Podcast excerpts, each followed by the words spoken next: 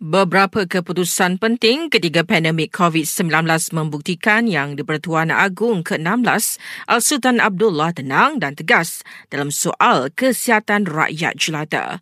Berikut pendapat penganalisis politik Dr. Ahmad Zahrudin Sani Ahmad Sabri. Cabaran yang dihadapi oleh negara kita seperti pandemik COVID-19 dan pengisytiharan darurat telah menjadi ujian bagi kepimpinan tuanku. Dengan ketegasan dan keberanian, tuanku menjaga kepentingan rakyat dan menangani ancaman ini dengan cermat. Inisiatif tuanku dalam melindungi nyawa dan kesejahteraan rakyat adalah kurniaan yang tak ternilai. Sementara itu, orang ramai yang ingin menyertai acara lamayan kasih sempena istiadat keberangkatan balik Sultan Abdullah yang bermula 8 pagi ini diingatkan supaya patuh arahan lalu lintas.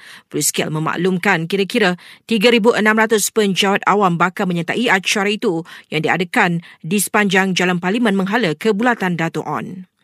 Eh, dalam perkembangan berkaitan, lebih 15,000 rakyat Pahang dicangka menyambut kepulangan Sultan Abdullah dan Raja Pemaisuri Agung Tunku Azizah di Pegalan Udara TUDM Kuantan. Polis sudah merekodkan keterangan lebih 200 orang berkaitan kes bunuh kanak-kanak autistik Allahyarham Zin Ryan.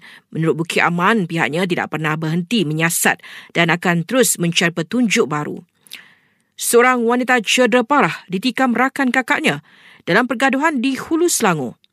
Dan Zoo Johor yang ditutup bagi kerja penyelenggaraan dan penambahbaikan akan dibuka kepada orang ramai April ini.